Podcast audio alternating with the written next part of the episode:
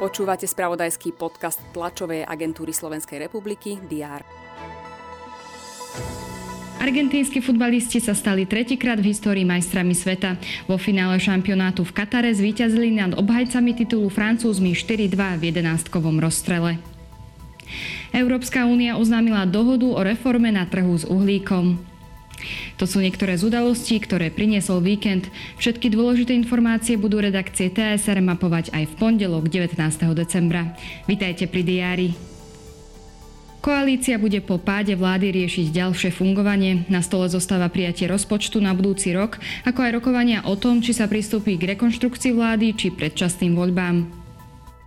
Na pôde ministerstva školstva zverejnia výsledky historicky prvého periodického hodnotenia kvality vedy a výskumu na slovenských vysokých školách a na Slovenskej akadémii vied.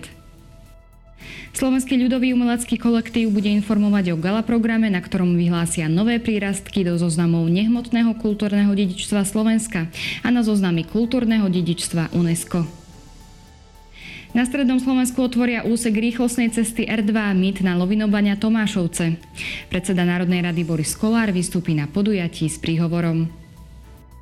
Minister obrany Jaroslav Naď príjme ministerku obrany Spolkovej republiky Nemecko Kristin Lambrechtovú.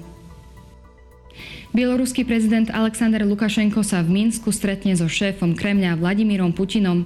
Diskutovať majú o rozvoji strategického partnerstva i aktuálnych medzinárodných a regionálnych otázkach. Talianský súd rozhodne o vydaní bývalého nemeckého armádneho dôstojníka do Nemecka.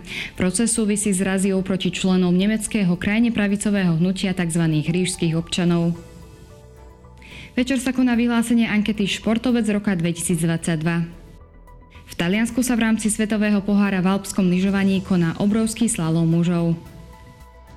Dnes bude na Slovensku prevažne oblačno, miestami sa môže vyskytnúť hmla.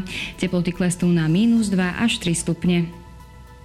Všetky potrebné aktuality nájdete v spravodajstve TSR a na portáli teraz.sk. Želám vám príjemný deň a pokojný predvianočný týždeň.